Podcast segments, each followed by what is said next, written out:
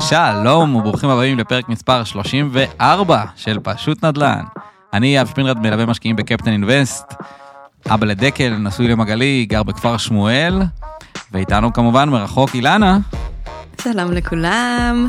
כרגיל כיף להיות כאן, אני אילנה, בת 31, נשואה לרן, אימא של לילי, אה, כרגע בקנדה, ברילוקיישן, ומלווה משקיעים יחד עם יהב בקפטן אינבסט. ואיתנו שחר קרטס. מה שלום. קורה? שלום, שלום, בסדר גמור. אז אני שחר קרטס, נשוי לגל, אבא של אדבר, אלון ורון. וואו וואו. אה, גר פזם. כרגע בלימסול, כן, בן 34, לימסול קפריסין, חשוב להגיד. כרגע, כרגע במילואים בארץ, כבר כמה חודשים, אה, מקווה לחזור הביתה בקרוב. כן, אנחנו מקליטים תוך כדי המלחמה, שנינו על בית פה, עושים אה, אבק באולפן. אה, למרות גם אנחנו שאני- מקווים שיגמר בקרוב. כן, לגמרי כולנו. אמ, אז בוא ספר לנו קצת על עצמך, מאיפה הגעת, איך התחלת, איפה, מה אתה קשור. מה אני קשור. אה, התחלתי יזמות בגיל מאוד מאוד צעיר, יותר נכון, זה בא מההורים, מאבא שלי, שבגיל, כשאני הייתי גיל צעיר, בסביבות גיל 23-4 אחרי הטיול, הוא בא ואמר לי ולאחים שלי, אם אתם רוצים אה, מתנות לחיים, אתם לא תקבלו, לכו תעבדו. אני מוכן לתת לכם כסף על כל חלום שתרצו לעשות. ואני מציע לכם ללכת לעשות, נד- להתעסק בנדל"ן ודברים כאלה.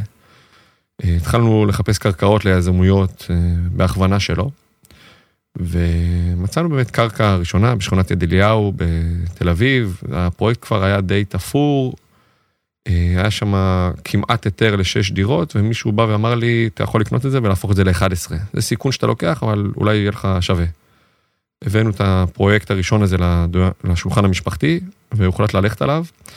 קנינו את המגרש ב-2014, לקח עוד שנתיים להפוך את ההיתר להיתר ל-11 דירות, וב-2017 התחלנו לבנות, ב-2019 הכנסנו את הבניין, ו- וככה הגעתי לעולם הנדל"ן, מאוד מאוד אהבתי את זה. אה, במקביל היה לי עסק אה, נחמד שקראו לו, שקוראים לו iJump, שפתחתי ב-2015, מכרתי אותו ב-2017.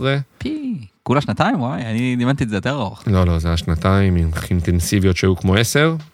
מדהים. זה היה, כן, חוויה אנחנו חגגנו שם איזה יום הולדת 27, אם אני לא טועה, הלכנו לקפוץ עם ילדים. מאוד הגיוני, מאוד, כל, כל המדינה הייתה שם בשנים האלה, אה, זה היה בוננזה, זה היה עסק אה, מדהים, אבל אה, מכמה סיבות החלטתי לצאת ממנו, בעיקר הפציעות של אנשים, שזה כאב לי לראות אנשים נפצעים על, אה, ואני עושה מזה כסף. כן. אבל אה, זה, זה הסיפור של איי-ג'אמפ, וככה הגעתי לנדל"ן. אה, אחר כך אה, החלטתי שהחלום שלי זה לעבוד בדקטלון, בחנות ציוד ספורט. לקח לי חצי שנה להיכנס לשם, בסוף נכנסתי, בניתי להם כמה חנויות, הבנתי שזה לא בשבילי להיות שכיר.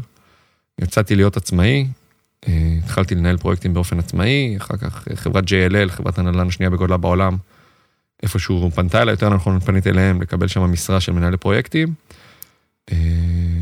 בתור פרילנסר, אמרו לי, אנחנו מאוד רוצים אותך, אבל תעבוד אצלנו, עבדתי שם שנתיים, ואז נפתחה ההזדמנות של אה, קפריסין. לקפריסין הגעתי שוב בעקבות ההורים שלי, שהיו בהרמון, בהרבה מדינות בעולם, חיו, גרו, עבדו, הגיעו לקפריסין, החליטו לחזור מפנסיה בפעם השלישית. אה, כן, הם כבר קנו את הסירה ומכרו אותה, וקנו את הבית חוף ומכרו אותו, והגיעו לקפריסין, קנו כמה מגרשים ליזמויות. אה, ואז עלתה השאלה מי יבנה את ה- את המגרשים האלה שהם קנו.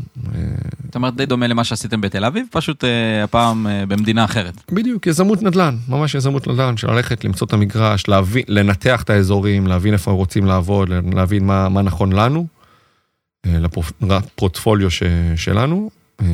קנו כמה מגרשים, שוב, זה, עלתה השאלה מי יבנה, לקחתי את זה על עצמי ביחד עם גל אשתי, קיבלנו את ההחלטה של לעבור לקפריסין, לפתוח חברה קבלנית, והיום אני קבלן בקפריסין, בונה כבר אה, ארבעה פרויקטים. וואו. אה, כן, ממש מרגש. מחר יש. יציקה האחרונה של אה, אחד השלדים, באמת, זה, זה כיף, אני נהנה מהעשייה, מהעבודה, נהנה מהאנשים בעיקר. ככה זה עליי בגדול. כן, ממש... קודם כל אני אתחיל בזה שאנחנו מכירים מהתיכון, אז וואו, נעשה נכון. גילוי נאות, גילוי כל מי נאות. שזה. לגמרי. אה, וגם ג'ורדי פה מאחורינו, גם אה, כולם פה מכירים מסתבר, הכל פה פרוטקציות, מי שרוצה להגיע לפודקאסט, אה, דברו איתי בגיל 15. כן.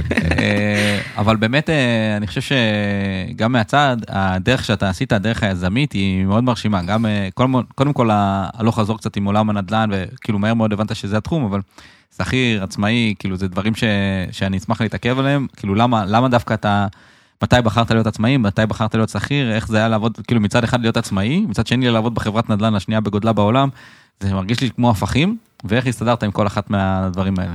אז אה, אחרי שהייתי עצמאי והייתי בעלים של חברה והיה לי 300 עובדים והייתי משלם מיליונים משכורת בחודש והייתי מחויב בערבויות אישיות בעשרות מיליונים, זה היה בגיל 26-7.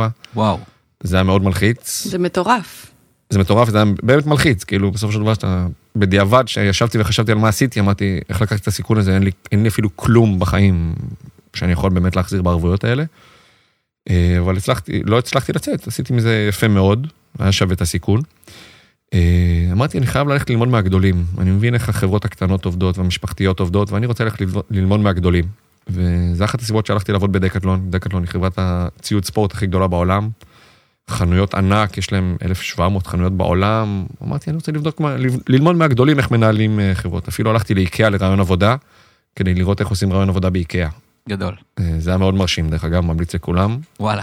כן. מעניין מאוד. עכשיו הצפת את אה, האינבוקס של... שלי. לגמרי.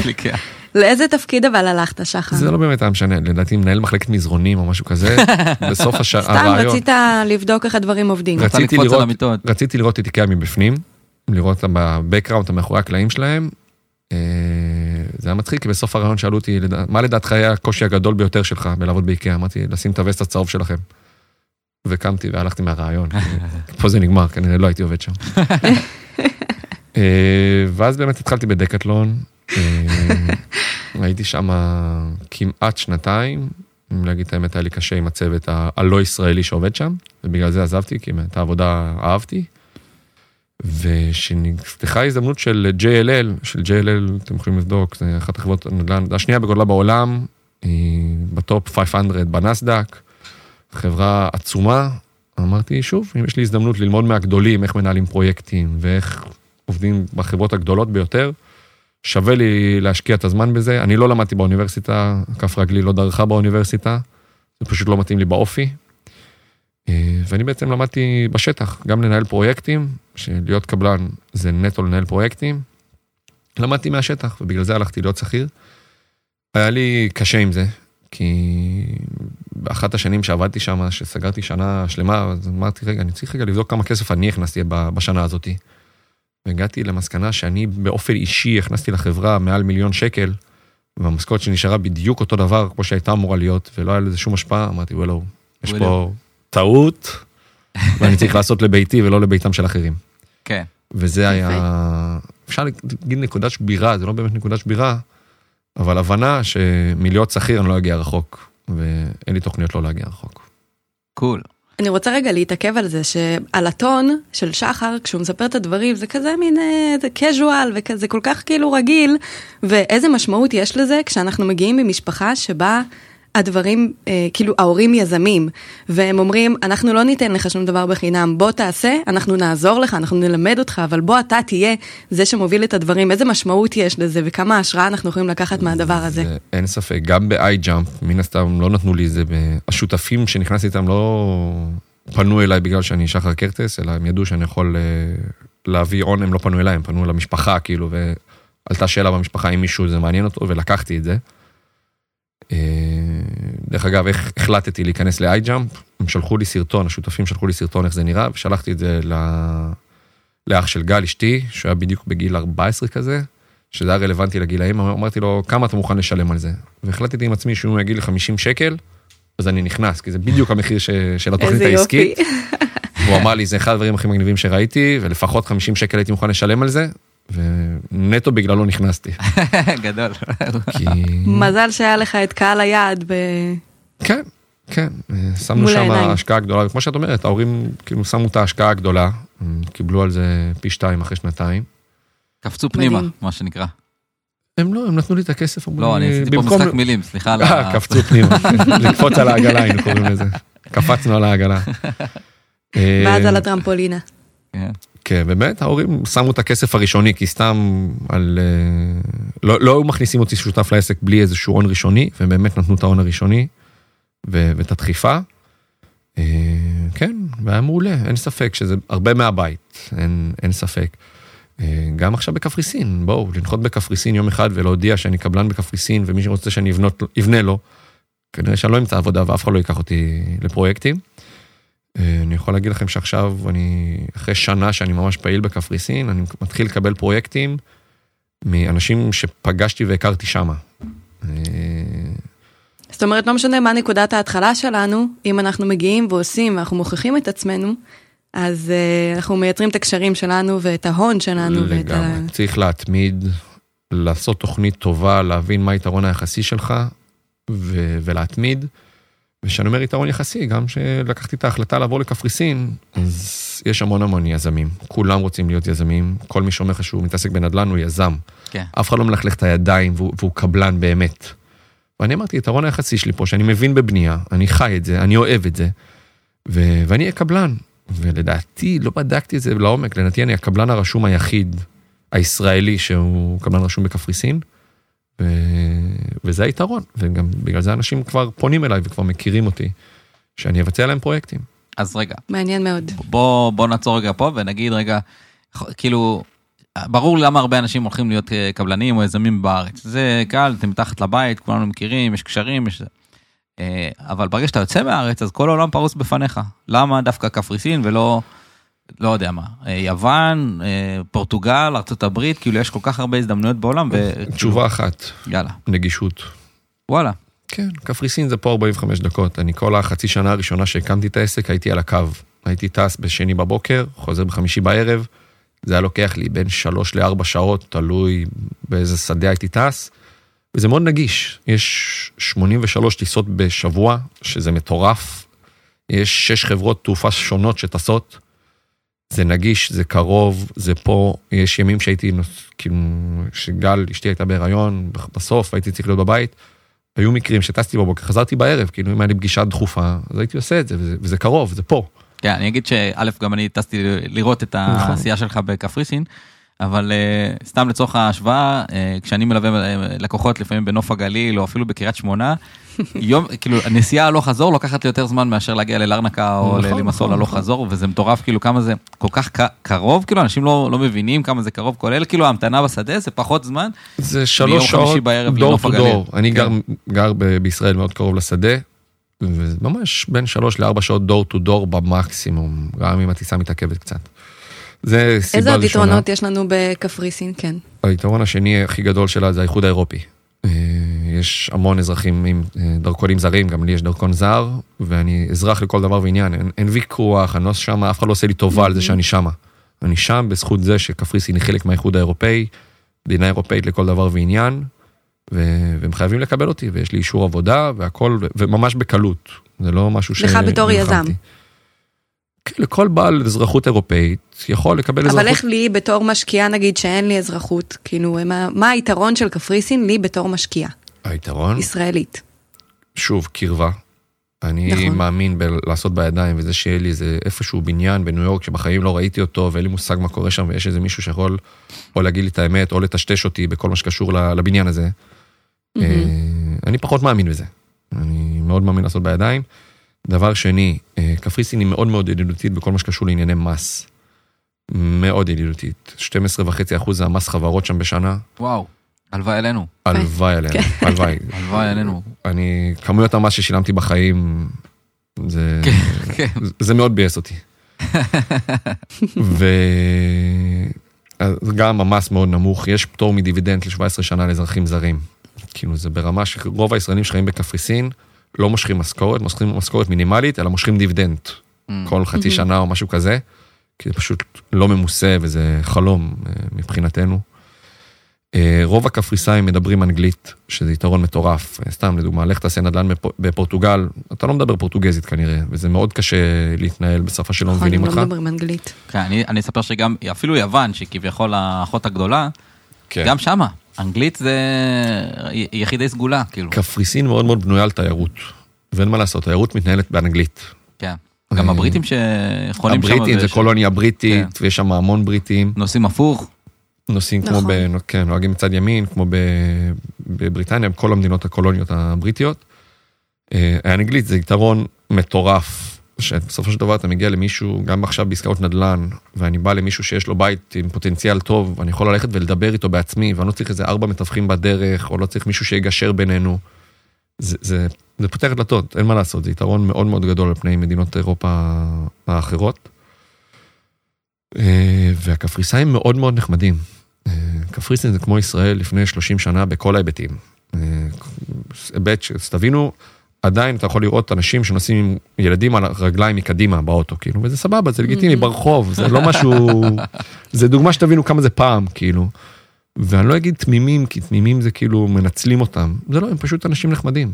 אה, אתה כן, כמעט ולא נכון. נתקל יש שם- בגסות יש שם רוח. קצת אווירה.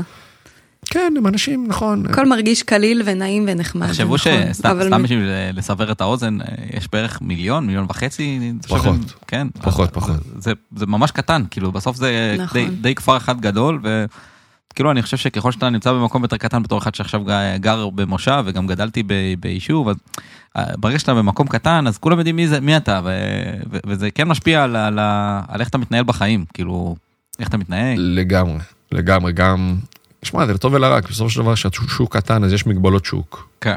אה, אבל באמת, הם, זה, זה שוק קטן וכולם מכירים את כולם, ואם אתה בן אדם טוב, ואם יש לך רפיוטיישן טוב, אז דברים קורים. נכון. אני אתן לכם דוגמה, אה, השבוע התקשר אליי קפריסאי, ושאל אותי שהוא רוצה לעשות איתי עסקת קומבינציה, ואני כאילו בראש חושב, רגע, אני בן אדם זר מבחינתו. אני לא מדבר את השפה שלו, אני לא מדבר יוונית, את השפה שלו. ואני בן אדם זר, ובכל זאת הוא רוצה לעשות איתי אה, פרויקט, בקומבינציה, שזה זה הדבר הכי גדול שהוא יעשה בחיים שלו כנראה. והוא כן. בחר בי, אז כנראה שכבר יש לי שם טוב, ואנשים כן הבינו שיכולים לסמוך עליי, וה, והפרויקטים שלי נראים קצת אחרת, אין מה לעשות. פותח סוגריים, Mhm. קומבינציה, תן לנו למי שפעם ראשונה שומע את ה... קומבינציה זה עסקה שיש בעל קרקע, בדרך כלל זה מישהו שירש אותה, או איפשהו, הוא, הוא היסטורית בעלים של קרקע, והוא רוצה לפתח אותה, לעשות יזמות. אין לו את ה- את המשאבים הכלכליים, או את הכוח וידע לעשות את זה, והוא מוצא יזם, הוא אומר ליזם, בוא, אני מביא את הקרקע, אתה תביא את השירותי בנייה, תמורה לשירותי בנייה הוא יקבל דירה בפרויקט, אני לא קונה ממנו את המגרש, אלא אני נותן לו דירה בפרויקט, שתיים, כל אה, אזור ומה שרלוונטי אליו, בכל מקום זה אחוזים שונים. אה, וזה בעצם הקומבינציה, זה כאילו קומבינה בין, הקר... בין בעל הקרקע לבין הקבלן. זה סוג של ווין ווין, אני אפשט את זה שבסוף הבן אדם אה, אומר, יש לי קרקע, אני רוצה דירה, יש לך, אין לך קרקע, אתה רוצה לבנות דירות, בדיוק. אז בוא אתה תביא לי, אני אביא לך את הקרקע, אתה תביא לי דירה או שתיים, ואת היתר תמכור בעצמך, נכון, בתור, בתור יזם צעיר שאין לי הון עצמי גדול להשכיב עכשיו על אה, קרקעות, זה, זה יתרון מאוד גדול בשבילי, כי אני בעצם לא, לא מביא הון מהבית כדי ל, ל, ליזום את הפרויקט הזה. אה, וזה, וזה היתרון הכי גדול, כי כדי ליזום פרויקט אתה צריך להשכיב כסף בערך לשנתיים עד שאתה תתחיל אולי למכור ולקבל איזשהו משהו חזרה מזה. אז בוא נדבר באמת על, ה, על ההבדלים, כי אמרת שנתיים, ולי אמרתי וואו, הלוואי שנתיים בארץ, אבל אולי זה ככה בקפריסין, ובוא ת- תאיר לנו את, ה, את ההבדלים, ב, כי יצא לך גם לבנות בארץ וגם לבנות בקפריסין, זה לא הרבה אנשים יודעים, אה, עברו את התהליך הזה בשתי מדינות שונות. אה, אני אדבר רק על קפריסין, בארץ זה סיפור אחר, זה פודקאסט אחר, להוציא היתר בארץ, זה, זה יותר קשה מלהוציא תואר. לא, אבל, אבל זה בדיוק מה שרציתי שתגיד, כאילו, על ההבדל הזה, ש, שבארץ זה פשוט נורא, כאילו, ההליכים הבירוקרטיים, תראה, אה, ההבדל הגדול הוא שבקפריסין הם לטובתך ובארץ הם לא לטובתך. כאילו, אתה בא לעירייה עם רעיון שאתה רוצה לעשות פרויקט, והעירייה רק תחפש למה שאתה לא תעשה את הפרויקט הזה, ואיפה להקשות עליך ואיפה לעקוץ אותך ושתשלם יותר. אה, יש לי דווקא סיפור מעניין, אחרי זה אני אספר לך בנושא הזה. למה אחרי זה, אנחנו פה. אתם לא, רוצים תספר עכשיו? לנו עכשיו. אפשר, בכיף. תן, תן. אה, בטח. אנחנו, הפרויקט שאנחנו עשינו זה ביד אליהו, אה, בתל אביב. עשינו אותו במסגרת תמ"א 38-2 של הריסה ו- ובנייה מחדש. במסגרת תמ"א 38-2 אתה לא אמור לשלם היטל השבחה לעירייה. אנחנו מקבלים את ההיתר עם uh, הפתעה, היטל השבחה של 700 אלף שקל. יא, באמת הפתעה, זה, זה, זה, זה יכול גם לשבור פרויקט. כן. ואנחנו אומרים, זה לא הגיוני, כאילו, אנחנו לא אמורים לשלם. מקבלים פרוטוקול מהעירייה, שרשום בפירוש, שאנחנו, שהיועץ המשפטי, לא זוכר בדיוק מי זה, לא רוצה להשחיר אף אחד, אה, אמר שאנחנו צריכים לשלם את ההיטל השבחה הזה. טוב. מה היה התירוץ? מה הייתה הסיבה? אני כבר לא זוכר בדיוק, אבל זה מה ש... שהיה. אמרו לו, אם אתם כן. רוצים לערער, לכו לשמאי מכריע. השמאי מכריע לוקח בערך עשרה אחוז מהחיסכון, משהו כזה, מהשומה. Mm-hmm. באמת הלכנו לשמאי מכריע, שילמנו לו את הסכום שהיה צריך, בסוף אה, העירייה התקפלה ו... וקיבלנו החזר של השומה הזאת. במקרה, אה, דוד שלי, שהוא גם שותף שלנו בפרויקט הזה, נכנס לאתר העירייה וקרא פרוטוקולים שקשורים לזה, פתאום הוא רואה את אותו פרוטוקול שאנחנו קיבלנו, רק עם פרוטוקול המלא, שלא השמיטו ממנו שורות, שרשום בפירוש שהיועץ המשפטי אמר שאנחנו לא צריכים לשלם היטל השבחה על, ה, על הפרויקט הזה, והעירייה במעשה נוכלות גדול מאוד, מחקו את השורות האלה וגרמו לנו כן לשלם. בסוף הנזק שלנו בסופו של דבר זה רק התשלום לשמאי המכריע, אבל זה גם כסף של נוכלות שהלך לפח מבחינתנו. Mm-hmm. אז לשאלתך למה כן. למה במדינה קשה... זה שיטת המצליח כזה? כן, וואי. ומי שלא בודק ולא מתעקש? אני, שאינסטלטור יעשה לי שיטת המצליח על uh, החלפה של גוף חימום בדוד, אז אני אגיד בסדר, אבל שעיריית תל אביב עושה לך שיטת המצליח על 700 אלף שקל, זה לא מצחיק. כן. כאילו, כן. זה, זה סיפור טראומטי, וזה גם אחת הסיבות שאנחנו לא עובדים בארץ, כי זה פשוט לא נעים לעבוד פה, בלשון המעטה זה לא נעים לעבוד פה. וזה חבל, כי יזמים...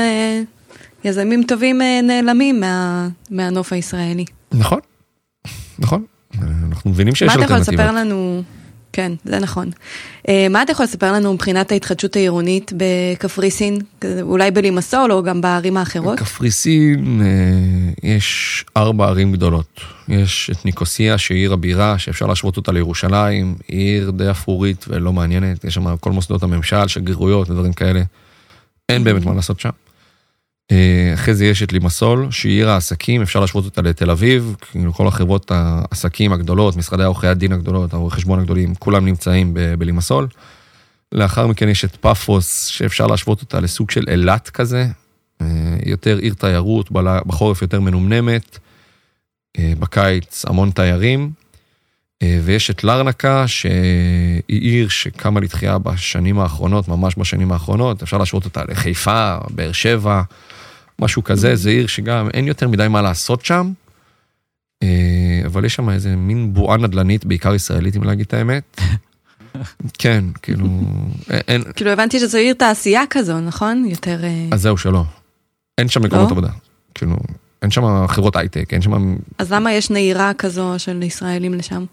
כי אנשים משלמים טוב מאוד לקמפייני פרסום, ש... שזה ייראה ככה, mm. אבל אם תעשו סיבוב בעיר, אתם תבינו את האירוע הזה. אז אתה אומר כדי להימנע אנחנו צריכים לבוא רגע להסתכל בעיניים וזה קרוב אז אין לנו בעיה. זה בטוח. אני, אני אצא פה לטובת לארנקה למרות שאין לי אה, מניות שם אבל אה, בגדול אני כן חושב שיש שם פוטנציאל בסוף אה, כן זז שם אזור תעשייה שחסם את הגישה לים.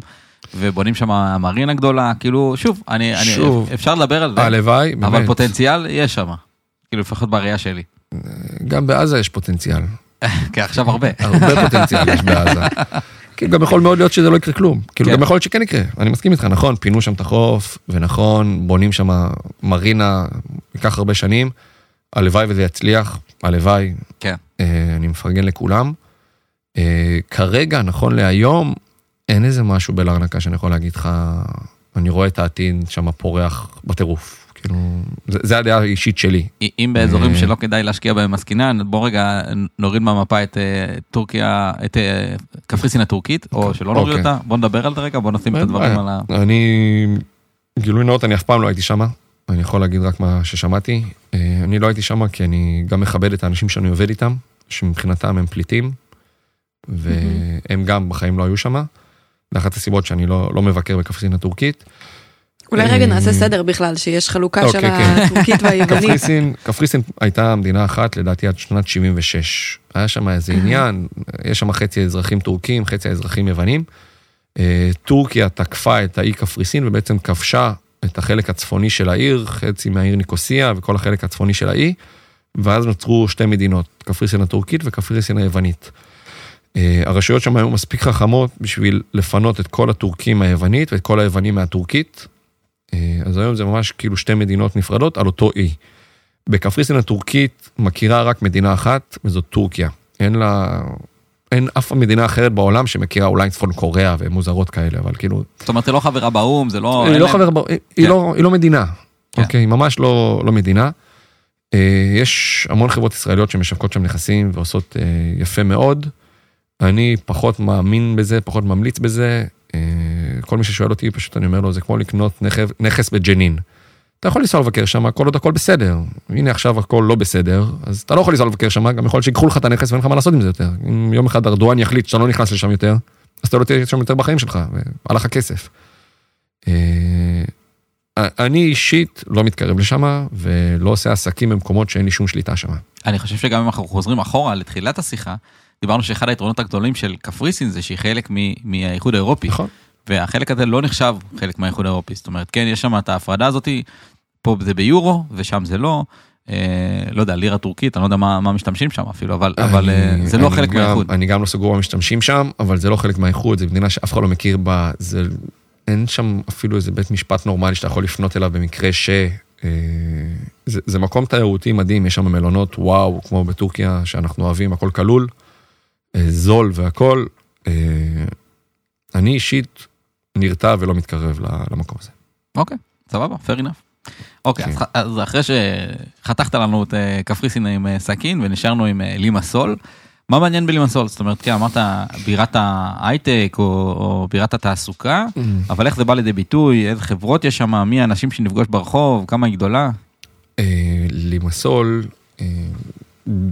יש בגלל מדיניות המיסים הנוחה מאוד של קפריסין, המס חברות הנמוך, הרבה מאוד חברות גדולות מעבירות את הרישום שלהם לשם, והן לא יכולות רק להעביר את הרישום. זה לא יהיה בתולה שאתה יכול לקנות שם חברה ולא באמת לפעול ממנה, זה לא עובד יותר הטריקים האלה. הם ממש צריכים להעביר לשם את המשרדים שלהם.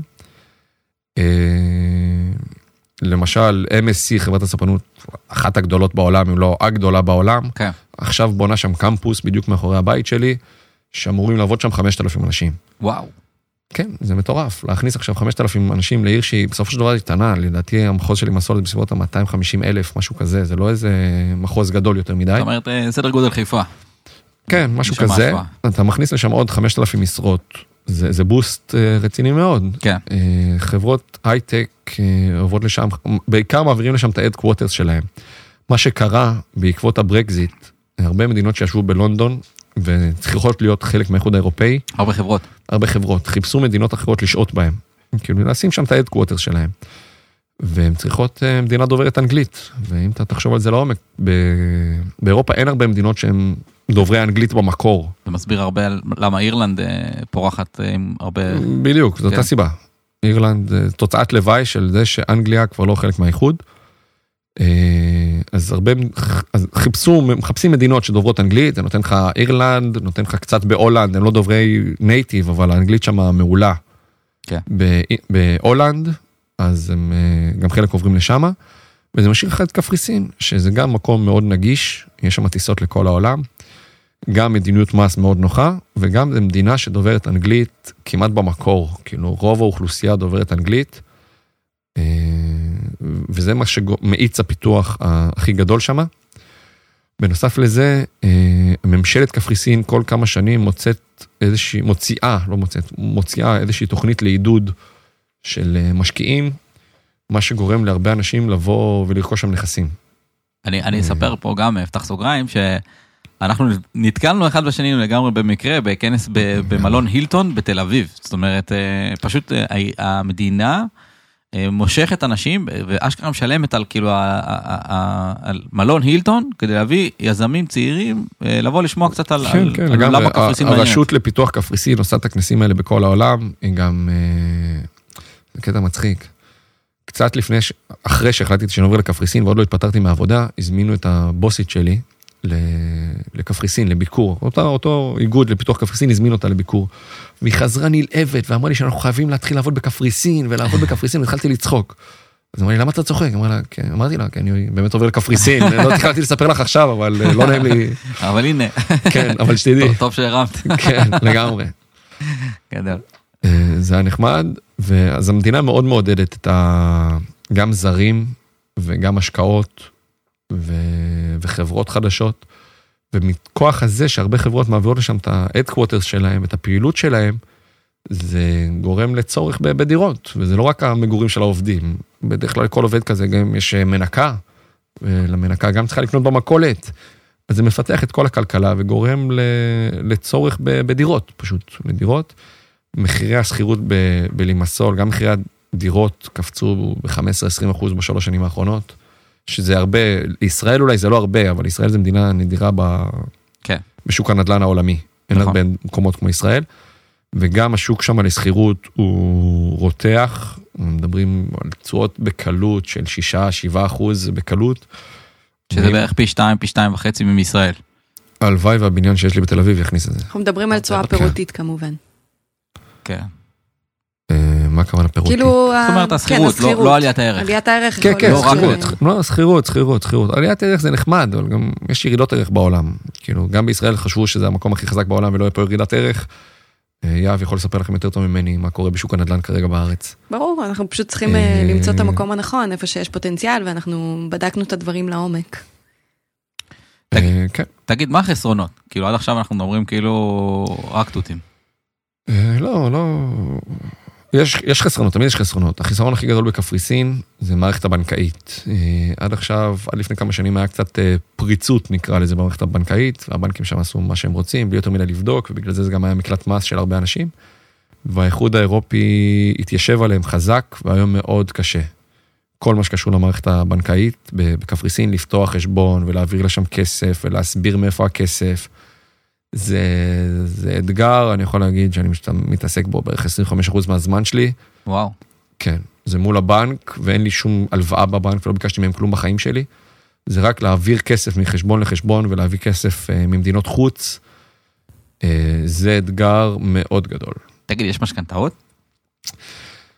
גם משכנתאות זה אתגר גדול. אני יכול להגיד אבל שיש בנקים ישראלים שהבינו את הפוטנציאל, ואתה יכול לקבל היום הלוואות בבנק ישראלי לרכישה של נכס אה, בקפריסין, בכפוף לאיזשהו ביטחונות בישראל, שעבוד נכס או כל ביטחון אחר שיש לך בישראל, ואתה יכול לקבל בעצם הלוואה בארץ לנכס שמה. כאילו הלוואה לכל מטרה, או שממש צבועה לטובת אה, דירה בקפריסין? כל בנק קורא לזה אחרת. כן. יש בנקים, אה, בנק לאומי, בנק לאומי או מזרחי, שתי, בנק לאומי ומזרחי זה המובילים בתחום הזה. מהמם. שניהם מאוד הבינו את הפוטנציאל, ולדעתי במזרחי זה לכל מטרה, ובלאומי אתה ממש יכול להצהיר שזה לטובת רכישת נכס אה, בחו"ל. אה, אפשר לקבל איזה מימון, זה לא תהליך פשוט, לקבל מימון בבנק בקפריסין, זה תהליך אפילו מתיש, רוב האנשים נשברים בדרך, מהמם. כי זה פשוט מתיש. אין, אה, אם יש לי איזושהי אזרחות, כאילו אמרת על היתרון בתור אה, מישהו עם בעל אזרחות אה, כן. אירופאית, האם זה עוזר לי משהו כשאני הולך. לקנות דירה? זה עוזר לך המון. למה? אתה... דבר ראשון, ממש בקלות, באמת בקלות, בכמה טפסים, אתה יכול לקבל אה, תושבות בקפריסין. וברגע שאתה תושב, אתה יכול לקנות כמה נכסים שאתה רוצה. אתה יכול חייב לפתוח להיות חשבון שם בנק פיזית? יותר בקלות. מה? בשביל לקבל את תושבות, התושבות? כן, בטח. אני יודעת, פגישה שואלת. כזאת זה לוקח שעה. אם, אם אתה בא מוכן עם כל הטפסים, לי זה לקח שעה משנכנסתי ויצאתי. אני מתכוונת אם אתה חייב לגור כן. שם, או שאתה יכול להיות פשוט... אה, בכלל לא. בכלל לא. אוקיי, לא. אז זאת אומרת, אני יכולה לא להיות, חייב. אה, שתהיה לי אזרחות אה, אירופאית, ואני יכולה לקנות ולקבל את ההטבות. כן, יש עכשיו הטבה, זה משתנה כל הזמן ואני לא רוצה להטעות אף אחד. יש כל מיני הטבות שאת אומרת, למשל, שאם אתה קונה נכס חדש מקבלן במעל 320 אלף דולר, אלף יורו, אתה יכול לקבל אישור שהייה. זה למישהו שאין לו דרכון זר למשל, ובכל זאת רוצה לעבור לגור ב... באיחוד האירופאי, אז הוא יכול לקנות את הנכס הזה, זה צריך להיות חדש מקבלן, ואז הוא מקבל אישור שהייה בקפריסין, וזה תקף גם לאיחוד האירופאי. מעניין. זאת אומרת, סדר גודל אה, קצת יותר ממיליון שקל, כן. ואתה מקבל אה, אישור לגור פה, פשוט אה, שם. נכון, זה לא אישור עבודה, מהמם. זה בעיקר מיועד לפנסיונרים, אתה גם צריך להוכ- להוכיח איזושהי הכנסה קבועה, יש לי כל מיני דברים, זה לא כזה פשוט, כן. אבל זה גם ממש ממש לא מסובך, אני מכיר עשרות אנשים שעשו את זה. אה, ומקבלים אישור שהייה ובאים להעביר את הפנסיה שלהם בנחת ובכיף ובחופים היפהפיים של פאפוס ו- איזה כיף. ולרנקה. אה, כן, כמה זול, כמה יקר, כאילו, מבחינת מחיה. אני לא אוהב את ה- כאילו, תשווה- המילה זול כן. היא לא, היא, לא נכונה, מה זה זול? החיים של, שלי ושלך כנראה לא עולים אותו דבר, יכול להיות שכן, אני לא באמת יודע. אה, הדיבור הוא, כן. ה- ההפרשים מבחינת מחיה, אם אתה רוצה שנדבר רגע על המחיה, כן. הילדים שלי, יש לי שלושה, שתיים מהם כבר בגילי אה, מסגרות נקרא לזה. המסגרות שם הן פרטיות, והן קצת יקרות, זה עולה בין 5,000 ל-7,000 יורו לשנה, המסגרות. מצד שני אתה מקבל. כן, זה לשנה. לא, נכון, כי אתה משלם כאן פרטי בארץ עד גיל שלוש. כן, בסדר, אבל אני אשלם את זה, הבנתי. כאילו, בקפריסין אתה תשלם את זה עד גיל 18, עד הסוף אתה תשלם את. הסכומים האלה. אוקיי, אוקיי. זה ההבדל, זה לא עד גיל שלוש. אה, אז על זה יש הוצאה גדולה כאילו. אה, השכירויות שם יותר יקרות, אבל אתה תגור בבית הרבה יותר וואו ממה שאתה גר היום, מהמם. כאילו אין, אין ספק בכלל. אה, בסופו של דבר הכסף עובד בשבילך שם יותר. כאילו אתה, אתה תוציא, שוב, כל אחד ברמת החיים שלו, אתה תוציא יותר, אבל הכסף יעבוד בשבילך. זה לא שאתה תבזבז אותו על אה, דברים שהם לא חשובים, כמו מיסים ודברים כאלה שלא לא משרתים אותך באמת, אלא הכסף יעבוד בשבילך, ואיכות החיים שלך תעלה הרבה. אין, כולם, כאילו בשביל זה אנשים עוברים לשם. נשמע טוב. כן. שחר, שתי אתה שאלות. פוגש הרבה ישראלים? אה, סוף, לא, לא, סליחה. תגיד, אתה יודע, זה- שלך. שלך. אתה פוגש הרבה ישראלים, אתה פוגש אותם ברחוב, אתה פוגש אותם במסגרות לימוד, אתה פוגש אותם בקניון, אה, בשדות תעופה, אה, פוגשים ישראלים, כן, יש כבר קהילה די גדולה. אם אתה שואל אותי לעומק, אני מעריך שתוך עשר שנים קפריסין הופכת להיות קולוניה של ישראל. יאללה, כן, זה השתלטנו. מרגיש ככה. אני, כן, חייבת לומר שהיינו שם אצל חברים שלנו, אה, שגרים שם בפאפוס, ובאמת הם אה, משלמים לדעתי איזה 8,000 שקל נגיד בחודש, על כזה וילה, נוף לים, כל העניינים. כן, אה, כן, והכרנו כן. שם גם חבר'ה, כאילו קהילה ישראלית, אנשים, יש לומר שאנשים מבוססים, כן? אה, מגיעים לגור אנשים שיכולים זה- להרשות זה לעצמם. למראית עין, אני אתן לך דוגמה, אה, ג'יפ של מרצדס, חדש ויפה, יעלה שם 50 אלף יורו, משהו כן. כזה, שבארץ דבר כזה יעלה 100, 150 אלף נכון. טוב, יורו. זה באמת עניין של פרספקטיבה. אז, אז זה נראה, את ראית למשל בטח שיש להם מטפלת בבית כזה, זה נני קבועה בבית. אנחנו שאומר, עוד לא "וואו, שם, זה בטח אבל עולה מלא בדרך." כסף. לא, אז בטח את אומרת זה עולה מלא כסף, לא, זה עולה 600 יורו. כן, אתה תכמת רגע 600 יורו, זה מה שאתה משלם לעוזרת בחודש. כן. כאילו, כן, כן. זה, זה, זה לא סכומים שהם איי איי איי שאתה לא יכול לעמוד בהם, נכון, וזה משדרג את איכות החיים. נכון. אין, אין מה לעשות. שתי שאלות בנושא הנדל"ן. קודם כל, אם אני עכשיו אה, שמעתי את הפרק ואני אומרת, וואו, קפריסין, נשמע מעניין, אז למי אני פונה, עם מי אני מדברת? ודבר שני, איזה סוגים של פרויקטים אתה עושה? אה, שנדע ונלמד. אה, יש היום המון המון המון משווקים של נדל"ן בקפריסין. אה, אני ממליץ לדבר איתם, לבחון ולטוס לקפריסין ולחפש בעיניים מהמם. את הפרויקטים, נקרא להם הקפריסאים האמיתיים. כי בסופו של דבר, המתווכים, כאילו, המשווקים הישראלים, הם גם צריכים להרוויח בדרך, וזה בסדר, שירוויחו. פשוט הפרמיה שלהם גבוהה, וזה מייתר, מייקר את הרכישה של הנכס. אפשר לעשות כמו שבארץ יש יד שתיים, בקפריסין יש בזרקי. נכנסים, מחפשים, מבינים בדיוק את העלות של הנכס. אפשר למצוא שם אחלה דברים. אה, מי שמרגיש פחות ביטחון יכול ללכת עם המשווקים הישראלים, בסופו של דבר זה נותן לך ביטחון. צריך לזכור שבדרך כלל המשווקים הישראלים, כמו משווקים גם בארץ, הם, הם נחמדים מאוד בשלב הרכישה, אבל בשלב ה- ה- הקבלת הנכס והזה, הם כבר פחות, אה, פחות איתך, פשוט. זה, זה לא התפקיד שלהם, התפקיד שלהם זה למכור, זה לא לבנות לך את הנכס. כן. היית ממליץ על ליווי משקיעים בקפריסין? לגמרי, לגמרי, ליווי משקיעים זה משהו שהוא מאוד מאוד נכון, זה משהו שהכרתי אותו בשנים האחרונות, ואני חושב שהוא נכון, בסופו של דבר עסקת נדל"ן זו עסקה הכי גדולה כנראה שבן אדם יעשה בחיים שלו, בן אדם ממוצע. נכון. וכדאי שיהיה מישהו שמבין, אה, שמלווה אותו ושמבין ושיודע לבדוק את הדברים האלה. אני לגמרי ממליץ על זה, גם ברכישה בארץ, בכל דבר, כאילו, אפילו ברכישה של אוטו, קח איתך מישהו שמבין, נכון. לא בא לך ליפול גם בזה, זה גם ההרגשה הלא נעימה הזאת של עבדו עליי ויכלתי אולי לקבל משהו יותר טוב, כשאתה בא עם בעל מקצוע, מישהו שמכיר ויודע, אז אתה כנראה תקבל משהו יותר טוב. כן. ואיזה סוגים של פרויקטים אתם עושים? אה, אנחנו, הפרויקטים שאני בונה, אה, זה כמה, שוב, זה, זה למשפחה, ככה זה התחיל כל הסיפור, אנחנו בונים פרויקטים לשכירות לטווח ארוך, שאנחנו בעצם עושים יזמות, בונים בניין ומתכננים להשכיר אותו. אה, במקביל, אני קונה מגרשים ועושה יזמויות שלי, התחלתי נישה של, אני קונה מגרשים עם היתר בנייה, מהמם. כדי להתחיל את העסק, להריץ אותו קצת יותר מהר, אז אני מחפש את מגרשים עם, עם היתר בנייה, אני משלם על זה עוד קצת פרמיה, אבל זה, אם אתה תיקח את עלות המימון לשנתיים שהיית מחכה להיתר בנייה, אתה מבין שה, שההפרש הוא לא כזה גדול, ואני בונה בניינים ומוכר את הדירות. אה, אני בונה גם בניינים, עכשיו בינואר אני מתחיל פרויקט של אה, וילות בכפר מאוד מאוד נחמד, בכניסה ללימסול מכיוון לרנקה. אה, פרויקט יפה של וילות, וילות יפות. וכל פרויקט שמישהו אחר רוצה, אני אמור להתחיל גם בתחילת השנה עוד פרויקט בכפר שנקרא מרוני, שהוא יותר קרוב ללרנקה, זה ממש כפר ציורי כזה, עם נוף לים, וילות חמודות. אה, הרבה הזדמנויות. למי זה מיועד? למקומיים, לישראלים שיעברו לגור שם? מה זה הפרויקטים האלה? אני לא מייעד משהו לאנשים ספציפיים, אני גם לא משווק רק לקהל הישראלי. הפרסומים שלי למשל הם לא בעברית, הם, הם באנגלית ומי שרוצה שיבוא לקנות, אני לא בודק לאף אחד מאיפה הוא הגיע. מבחינתי כל עוד הוא בן אדם טוב, הוא לקוח פוטנציאלי. לא, אבל זה מה שמעניין. אתה, אתה בסוף אה, מטרגט קהל מסוים, זאת אומרת, אתה לא שם שלט חוצות. התפיסה שלך היא קצת מוטעית. אתה חושב כמו בישראל, שבישראל יש רק ישראלים. כן. בקפריסין יש מכל העולם. כן. אה, ויכולים להיות לך לקוחות סינים ולקוחות פקיסטנים ולקוחות אה, אנגלים ולקוחות בריטים, בריטים ואנגלים זה אותו דבר, אבל גרמנים, אסייתים, יכול להיות הכל. כאילו אין משהו ספציפי, הפרויקט הזה מיועד לרוסים. כן. לא, זה, זה לא עובד ככה. לא, אבל עדיין יש אוכלוסיית יעד, זאת אומרת, לפנסיונרים, נראה לי כן אתה יכול להגיד, אה, לא יודע, לצורך הדוגמה, סתם אני זורק אה, פילוח אז, אז זה קצת יותר, הקטגוריות הן קצת שונות יותר. אנחנו למשל עושים פרויקט לדירות קיץ. Mm. זה יותר בנוי לדירות קיץ, או לאנשים שרוצים להשכיר את זה לטווח קצר. כן. זה פרויקט שיותר מיועד למשפחות. כן, מגניב. זה פרויקט שמיועד למעמד הביניים. Mm-hmm. כל פרויקט הוא לא מיועד לפי קהל אוכלוסייה של זה ישראלי, זה בריטי, זה רוסי.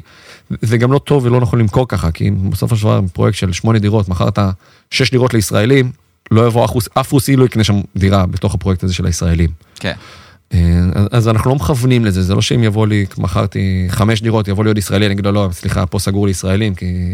כבר הגעתי למכסה. כבר הגעתי למכסת הישראלים בפרויקט. אבל אה, משווקים את זה לכולם. אה, קהל הלקוחות הוא הרבה יותר רחב ממה שיש את התפיסה הזאת בארץ, רק לישראלים אתה יכול למכור. לא, ברור, השאלה אם זה, קודם כל, בוא נגיד ככה, האם זה מכוון בדרך כלל למשקיעים, או שזה מכוון למקומיים? כאילו, אני חושב שזו ההפרדה הראשונה שהייתי עושה. זה תלוי מקום.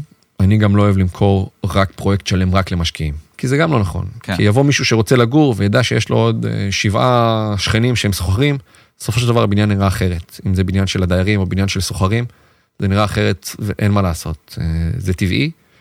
אה, אז אני ממש משתדל לא למכור פרויקטים רק למשקיעים, כי זה קצת הורג מהאופי של הבניין. כן. זה יכול מאוד לפגוע באופי. סליחה שאני ככה מדבר דוגרי, אבל מה אכפת לך? זאת אומרת, אתה בונה בניין ועושה את הרווח עכשיו והולך, זה לא שאתה נשאר שם חברת ניהול, או, או תקן אותי אם אני טועה. אני לפעמים נשאר חברת ניהול. אוקיי. אם יש לקוחות שרוצים, אני גם נותן את השירותים האלה של שירותי ניהול, אני גם עושה את זה לפרויקטים של, שלנו, כאילו, של, כן, של המשפחה. כן, אמרת שירות לטווח ארוך. כן, אנחנו, אנחנו שם ועושים את זה. כן. אז אין לי בעיה לתת גם את השירותים האלה של אה, ניהול נכסים. אה, אחת המגרעות הגדולות שלי שאני לא יודע למכור. אני לא יודע למכור. לא, אמיתי, אני לא יודע למכור בגלל שאני חושש שהקונה ירגיש לא נעים. כאילו, ש, שירגיש משהו לא, לא טוב במכירה שאני עשיתי. ובגלל זה גם אכפת לי איך הבניין יראה אחר כך. אני יכול להגיד, מה אכפת לי שהוא ייקח את הנכס הזה ושהוא יגלה שיש לו עוד אה, שישה שכנים שהם אה, כולם אה, הבינו למה אני מתכוון. והוא לא ירצה לגור בבניין הזה, זה יבאס אותי באופן אישי. כן. כאילו, אני לא רוצה להכניס בן אדם למקום הזה. ובגלל זה אכפת לי. מגניב, וואלה, סחטיין עליך. אז אני לא יודע אם שמת לב, אבל כבר עברו 45 דקות. וואו. מפה לשם. איזה כיף. אז היה ממש כיף. יש לך עוד איזה טיפ, איזה משהו קטן שאתה יכול לתת למאזינים ככה, שמאזינים לנו מבחינת הדרך ויש להם אה, ככה פשן, או משהו על קפריסין, משהו על הדרך שאתה עברת, משהו על, על, מהניסיון שלך? דבר ראשון, לנסוע ולכתת רגליים ולבדוק ובאמת להתייעץ ולהקשיב לאחרים. ו- וללמוד ולקבל את ההחלטות לפי ראות עיניהם. יש המון שהולכים ללרנקה בגלל הפוטנציאל הפיתוח שיש שם, וזה אחלה וזה מעולה. יש המון שהולכים למסול בגלל שוק השכירות החי שיש שם. יש כאלה שהולכים לפאפוס בגלל ה-Airbnb יותר וה, והשוק החי בקיץ, והם גם רוצים איזה בית נופש כזה שהם יכולים לבוא אליו. ממש, כל אחד, כל פעם שפונה אליי משקיע, אני אומר לו, ומה המטרה של הנכס? או, מה מה, המטרה? מה, אתה, מה אתה רוצה שיצא לך מזה? כן. אם אתה רוצה לבוא שבוע בקיץ, אוקיי, לך לפאפוס, מגניב שם, כיף, באמת כיף. אם אתה רוצה לא לראות את הנכס הזה בחיים ורק לקבל שכירות, לך לימסול. אם אתה כן. רוצה, לא אכפת לך להשכיב כסף ולחכות חמש שנים לראות מה יהיה, לך לארנקה. כן, דבר ראשון, תחליטו מה המטרה של הנכס. כן. זה דבר ראשון שאני שואל כל בן אדם שפונה אליי. ועכשיו, אה, סליחה ששכחתי לסוף, איפה אתה משקיע את הכסף שלך? זו שאלה חטטנית שאנחנו אוהבים לשאול, והפעם אה, אני- כמעט פספסנו. בשמחה גדולה, יס. אני משקיע אותו כרגע בפיגומים ובבלוקים, בהגדלה של החברת בנייה שלי, אנחנו חברה בצמיחה. הבנאי. הבנאי, חברת הבנאי, אנחנו צומחים וגדלים, ו, ובעסקאות, ב, כן, בעיקר בלימסול וסביבת לימסול, כי אני גם מאוד מאמין בלהיות בפרויקטים. בכל פרויקט שלי יש לי מצלמות ואני עוקב אחרי זה 24/7 וארבע פעמים ביום נכנס למצלמות לראות את ההתקדמות, ואני מבקר בכל הפרויקטים כמעט כל יום, אה, חוץ מבשלושה חודשים האחרונים שאני קצת תקוע פה. ושם אני שם, שם את הכסף שלי, בהגדלת החברה ובצבירת נכסים. המטרה שלי זה בסופו של דבר לצבור לעצמי נכסים, כדי שאני אוכל לצאת לפנסיה בגיל צעיר וליהנות מהחיים שלי. אש. אז אה, קודם כל, ממש תודה שבאת. חלום. לא מובן מאליו, אה, היה פה פעמיים תודה שבאת, גם אה, מקפריסין וגם מהמילואים. אז יש פה דאבל תודה. תודה לכם שאירחתם אותי ועל ה- על ההזדמנות. באמת נהניתי. לא חשבתי שאני אהיה טוב בזה, או שאני אהנה מזה, אבל תכלס נהניתי. איזה כיף. כיף גדול, שחר. ממש. ממש ממש תודה. אה, אם נהניתם, אז אה, דרגו אותנו גבוה, שלחו את הפרק הזה למי שחושב על להשקיע בקפריסין. אה, איך אנחנו משיגים אותך? אם מישהו רוצה להתקשר אליך, אם מישהו רוצה ליצור איתך קשר. אפשר בטלפון הקפריסאי. גם בישראלי תכלס, אני זמין בשתיהם. נשים את זה בקישור לפרק למטה. אה, אז תודה על ההאזנה, אה, שלחו את הפרק הזה לעוד חבר, אה, דרגו אותנו גבוה, ויאללה ביי. ותרגישו חופשי גם לפנות אליי בייעוץ ובהכל חופשי, אני אתן את הטלפון, תרגישו חופשי. אנחנו נפנה, אנחנו נעשה זאת. אנחנו נפנה. כיף גדול. ביי ביי. תודה רבה.